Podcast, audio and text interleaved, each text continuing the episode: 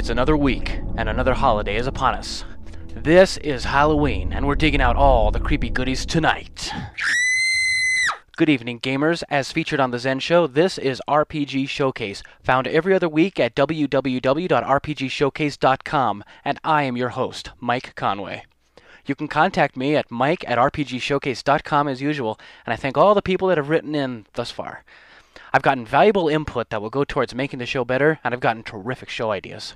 I want to thank Boomer Dad especially for reminding me that there are beginners out there, especially beginner GMs. So the next episode will feature a special on how to make adventures if you never have before. No, it is not against the rules to make your own adventures for your favorite game, and I'm going to tell you where to begin, how to do it the easiest, and how to make your players think you are the shiznit. As I said earlier, RPG Showcase got a shout out from Xen, who hosts the popular podcast The Xen Show. He played my promo, gave his opinion on the site, and said it was really cool and that the show was awesome. Thanks, Xen. He featured me on the landmark 10th episode, which I gave a listen to, and it was a lot of fun. He seems to be an avid gamer, and he not only covered the show, but also a gaming related comic called Order of the Stick. I'm glad he talked about it because it's a pretty darn funny webcomic. I'm going to listen to his show as well, as well as read the webcomic. Xen talks about the comic more in depth in his podcast, so give it a listen. By the way, Xen, thanks for the reminder that I probably need a new promo for the show since I originally did it when I was promoting the show's launch. Looks like it's time to get something new out there, yes? You can find The Xen Show at www.thexenshow.com, and Xen is spelled with an X instead of a Z. That's Z E N. That's not Z E N, it's X E N. Sorry about that. A link to the Xen Show is on the website, so that way you don't have to listen to me try and spell it out.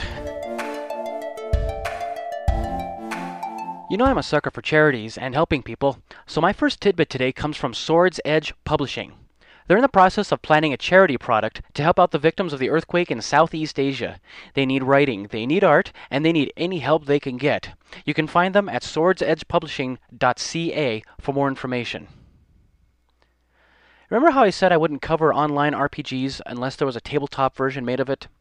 Well, Eden Studios, publishers of Witchcraft and All Flesh Must Be Eaten, both great Halloween games, has done the crossover and is releasing City of Heroes in a tabletop version.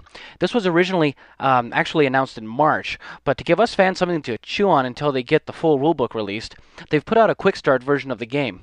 It features the play rules, lots of sample characters and how to play them, and a sample adventure. There's more info at www.cityofheroesrpg.com. The game uses the Unisystem, so it promises to be fun. On a sad note, some bad news. Acclaimed fantasy artist Keith Parkinson passed away on Wednesday, October 26, after a lengthy battle with leukemia. He was 47 and is survived by his wife Donna and his sons Nick and Zach.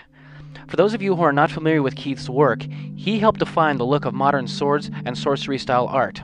His heroes were strong, his women were beautiful, and his worlds were immense. His artwork has appeared on many pieces for TSR and Palladium books, scores of novels, and on many collectible card game cards. He was even the co designer for the Guardians card game. For a good example of his art, look at the EverQuest box next time you're at your local video game store. That's his art. You can see more at www.keithparkinson.com. You'll be glad you did. You'll be missed, Keith. Good journey. One last piece of news RPG Now is expanding into distribution. That's right, the market leader in PDF game sales has signed deals with three of the top distributors to put out print versions of products from their website. That's right, gamers, if you love what you find there, you'll be soon be able to get it at your friendly local game shop. Rock on. More on this as it develops. Since it's Halloween again, I thought it would be most appropriate to give a once over to White Wolf Games' new World of Darkness. I'm not covering vampire, werewolf, or mage at this time. This review is for the core World of Darkness rulebook, which you need in order to play any of the other games. On the one hand, this seems about as smart a move as July's debacle, where they said that you couldn't charge for Mind's Eye Theater games unless everyone involved, including the players, joined the Camarilla fan club. We all know how that went over, nah? However, after reflecting on it, this might be a really good move, since you have one main book for the rules, and all the other books will be able to focus on what's really important the setting. The World of Darkness book is hardcover and expensive if you get it at the store, which was part of my initial reaction. You know, you buy the, you got to pay a lot of money for the main rule book, you pay a lot of money for Vampire or whatever. But right now, though, you can get it for free at drivethrurpg.com if you don't mind your name being tacked to the bottom of every page when you download it. Just a brief note before we start The World of Darkness has imagery, themes, and language more suited to an older gaming audience. Player discretion is definitely advised. Okay, let's go ahead and get to the meat of this. You take a look at the cover and the inside, it looks creepy. The artwork and photographs are dark, distorted, kind of eerie, perfect for the world of darkness. It's a beautiful book to behold, and the look and feel of it begin to draw you in from the get go. Unlike the World of Darkness series of the past, where you start out as some kind of supernatural beastie, the main rulebook starts you out by creating a mortal first. You make your character as human as anything else to start with. Then you can either keep them like that, like that or you can choose a faction for them, such as vampire, werewolf, mage, or whatever they come out with later, all of which are not dealt with in this book. You're going to have to buy those books separately if you want to play those creatures. But still, playing a human who's lived a normal life and then is suddenly exposed to the dark underside of the world, that could be a lot of fun to play. Heck, the way they've done it this time around, how easy would it be to make a base character and then attach different factions to him to see how different he'd be with each faction? A creative GM called a storyteller here, yeah, could try different games with this technique. Think about it. Last week, you played Damien as a vampire, but now with the new storyteller, um, with the new game the storyteller starting up, how would he be different as a werewolf? If you really wanted to go for the gusto, build yourself as a base character and then attach the factions on the same way. Yeah, baby to really get you pulled in, a lot of the rulebook, especially the first couple chapters, uh, setting information is given to you in either the form of short fiction or flash fiction, or as documents that your characters might see. This was used in the old World of Darkness books, and it's used here again, and it definitely keeps the material from getting boring. Very entertaining to read. After all, what better place to get information from than from the setting itself, right? The World of Darkness itself seems to have been widened in its scope no longer just limited to the staple monsters you'd see in the base books. Uh, there are hints of other monsters like Bigfoot, uh, Cthulhu type critters, even aliens from outer space. This is something I certainly hope they expand upon. There's a very interesting story in the first chapter about a race of angels called the First Children who came to Earth, served a being called the God Machine, and they communicated with him via prayer signals. They got humans to build a gigantic city, and the humans eventually rebelled since the angels were kind of kicking back and resting on the laurels of their work. And the angels, um, having been tossed out now, curse the humans in various ways, like taking away the humans' ability to talk to the God machine. Something that's really nice. There's a two page spread of common roles that you're likely to use throughout the game. I recommend you photocopy this page. Seriously. A big plus is the fact that no matter where you are in the book, you're going to find a ton of examples. Pretty much every rule has an example to go with it, so there's no doubt that you're going to be able to understand a rule when it's explained. Merits and flaws, which were always an optional rule in any of the old games, are back, and they're an official part of character generation.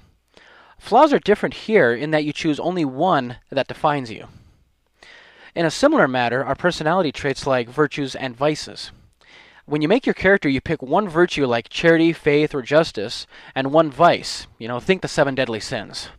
These not only define you, but if you play them properly, even the vices, you'll be able to recover your willpower a lot more quickly. The mechanic is something I'm not too fond of. Dice pool.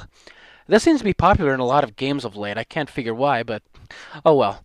Attributes and skills are all rated on a scale of 1 to 5. To do anything, you either add two attributes together, or you add an attribute to a skill. Most of the time, you have to beat a target number of 8, and how well you did determines how many successful rolls you make. One success would be a mediocre success easily, while six successes on the dice pretty darn good. So basically, you roll. They're actually dots. The way it does it now. Well, I mean, it did it that way before, but they have dots, and each dot is a die that you roll. And each success you roll, there you go. Now, when doing combat, damage is also determined this way. Each success that you get equals one point of damage. Now, by way of comparison, the Witchcraft RPG, which was the first game to use the Unisystem, is just rolling a d10 and adding the total of an attribute and a skill, and you just try to beat a 9. Plain and simple. And I wouldn't mind seeing White Wolf offering something like that or, you know, very similar as an optional mechanic at some point. Bonuses and penalties are from 1 to 5 as well. Each plus or minus either gives you an extra die to roll or takes one away. With sufficient bonuses, you could be rolling a lot of dice here, but the more dice you roll, the likelier you are to succeed. So there! Guess I told me, huh? I know. A neat idea here is that some actions will determine how much time each roll takes. Like if you're building something, each roll might represent two hours of building. Now, you might make a mistake along the way. So if you don't roll that success, guess what? Okay, if you're crunched for time, you might take a penalty. This is the most realistic way of handling time based tasks that I've ever seen. If your game has a lot of action in it, you won't be disappointed here either. There's plenty of action based rules too, like if your character is going to be jumping from one card to the other, like in the Matrix. They have rules for it. Combat's straightforward enough. Roll initiative, which is 1d10, and then you take your dexterity and composure scores, add those to the result. Highest number goes first. When you attack, uh, which is rolled like other actions. Of course, the rolls depend on the attack form, like strength plus brawl for punching someone, or dexterity plus weaponry for shooting someone. Weapons will add dice to your attack dice pool, and opponent's dice, I'm sorry, an opponent's defense removes dice from your dice pool. Whatever's left, you roll. Damage is handled by each success dealing one point of damage. Uh, it is a little complex though when you have to take into account the different types of damage like bashing damage, lethal damage, aggravated damage, and so on. You just draw lines at different angles for each one. This might slow a game down a little bit, having to keep track of all the different type of damage. Uh, the storytelling chapter, hey, it's a storytelling system, Natch, is chock full of how to run adventures in the world of darkness, about hapless mortals piercing the veil of what's hidden, and how to set the proper mood and atmosphere, and even how to coax a little role playing action from someone who's a wallflower. This is a valuable resource, and even if you just want to roleplay a simple horror game and not bring in the vampires and so on into your game. I downloaded my version for free off of drivethrurpg.com. It would have been nice if there had been hyperlinks in the table of contents and in the in the index. However, the PDF does come with bookmarks on it, so that's definitely a plus. A little bit of a pet peeve that I saw um, was a quote from Bhagavad Gita, which is a sacred Hindu text. Now, guys, if you're going to quote a holy work, you need to tell people the chapter and verse, not just the book you got it from. My own copy of the Gita was translated from someone else, but I wanted to compare translations and check out the context. But I don't know where in the book they took it from. I might know, but I'm not sure. I used I personally use the As It Is translation by His Holiness A.C. Bhaktivedanta Swami Prabhupada. Now, some things I would have liked to see in the book would have been some character examples to go along with the plethora of examples scattered throughout the book. They have all these other examples. It's you know it would have been nice just to have some sample characters to go with them.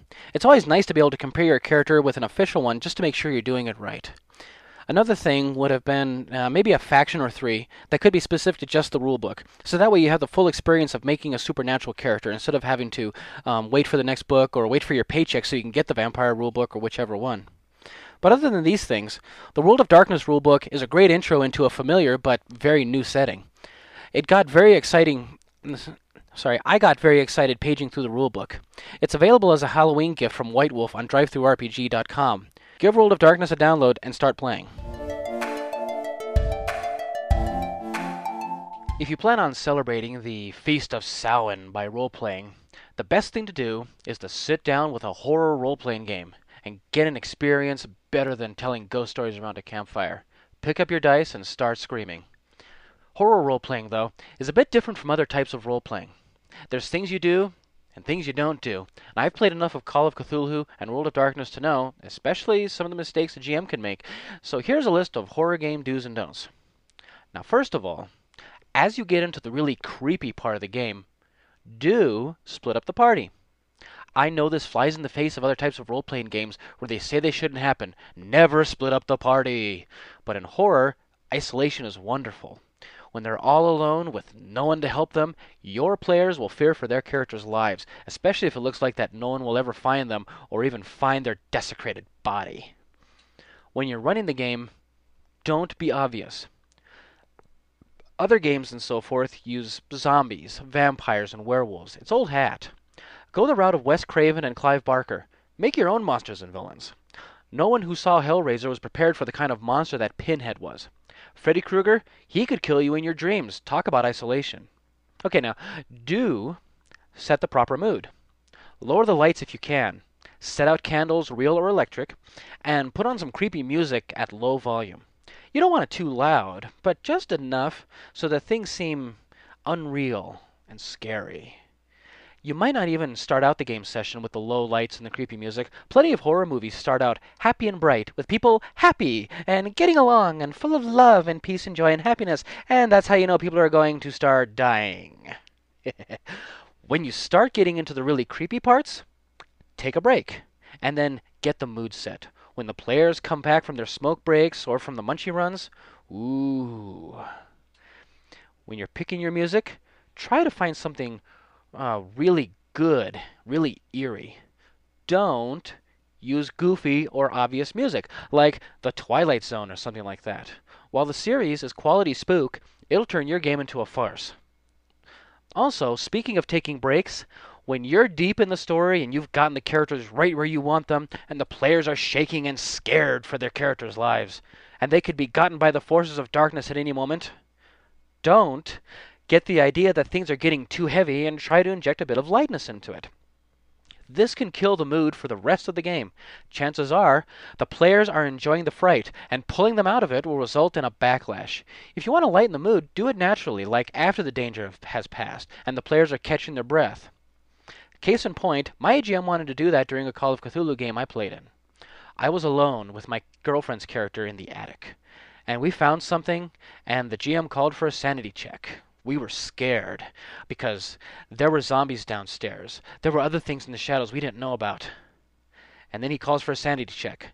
She made it. I failed. And what did we find? We found a Velvet Elvis.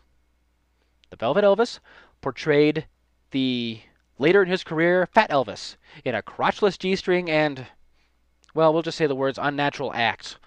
Unfortunately, that just killed the mood completely for me. It was funny, but you know, that's really not what we wanted in Call of Cthulhu. Up until that point, I was completely filled with dread, and I was loving every moment of it. Don't do this. Now, when you're bringing monsters into it, do keep them in the shadows, at least at first. Lack of knowledge will scare anyone. If they don't know what they're fighting or what's chasing them, it'll drive them into a state of panic. Sooner or later, you'll have to bring them into the light of day, or at least the light of the flashlights, but don't do that until you absolutely have to. Minor monsters, they'll keep them shadowed for a short time, then bring them out. You know, they might turn around from the closet and say, "Ah, oh, there's nothing there," and then the hand clamps down on their shoulders. Now, main villains, well, let let them pick off the main characters one by one, and then reveal him to the last man standing. but when you're using monsters, don't overpopulate the game with them. That might work for D&D or for a George Romero movie, but not this kind of horror. When used sparingly, monsters are much scarier. Also, don't turn your game into a combat machine. This isn't Doom. Now, if the players decide to go shopping at the local NRA store and come packing tons of heat, you can still use that to your advantage. Just make sure that they run out of bullets after they shoot after every little noise. Once their ammo is gone, reveal that their car has been destroyed. Then start using the tricks that you've already learned here. you're going to want to get some inspiration for your game. And I encourage that, but do be careful. You want to use fictional sources for your inspiration. Don't go looking for the Necronomicon in paperback, or the Satanic Bible, or books on black magic at your local occult bookstore. Please don't. You might be using it for fun, but some serious things can start happening if you're too careless with these kind of materials. Stay away from them and keep with fictional sources, please. And speaking of fiction, you know, do feel free to use literary conventions like flashbacks and foreshadowing. Monsters often have a history that characters will find out about eventually. And don't be afraid that the characters are probably doomed. Very doomed. Terribly doomed. In fact, involve the characters more directly. Make their fates specific to each character. These little hints will make your game much more interesting and enjoyable. Now get out there and knock 'em dead. Tonight, I've decided to include a free gift with tonight's podcast. You'll find a link to a marvelous PDF, which is Introduction to the Chill RPG, which was published by Mayfair and is one of the classics of scary role playing. It's essentially a fast play game with all the rules you'll need to play. There are sample characters and a full out adventure, which is great for beginners. Give it a shot if you've never GM'd horror before. Or even if you have, you can have more fun with it. That's all for tonight. Next episode will be November 8th, where I'll be going into Adventure Construction 101. You'll find us here at the same location, www.rpgshowcase.com, and you're still welcome to email me on anything you like at mike at rpgshowcase.com, or feel free just to leave a uh, comment in the comments section. I'm going to start reading listener mail on the air soon. If you don't want to be read aloud, let me know. Otherwise, you're going to get to hear yourself on the air. Thanks for joining me, and have a happy and horror filled Halloween.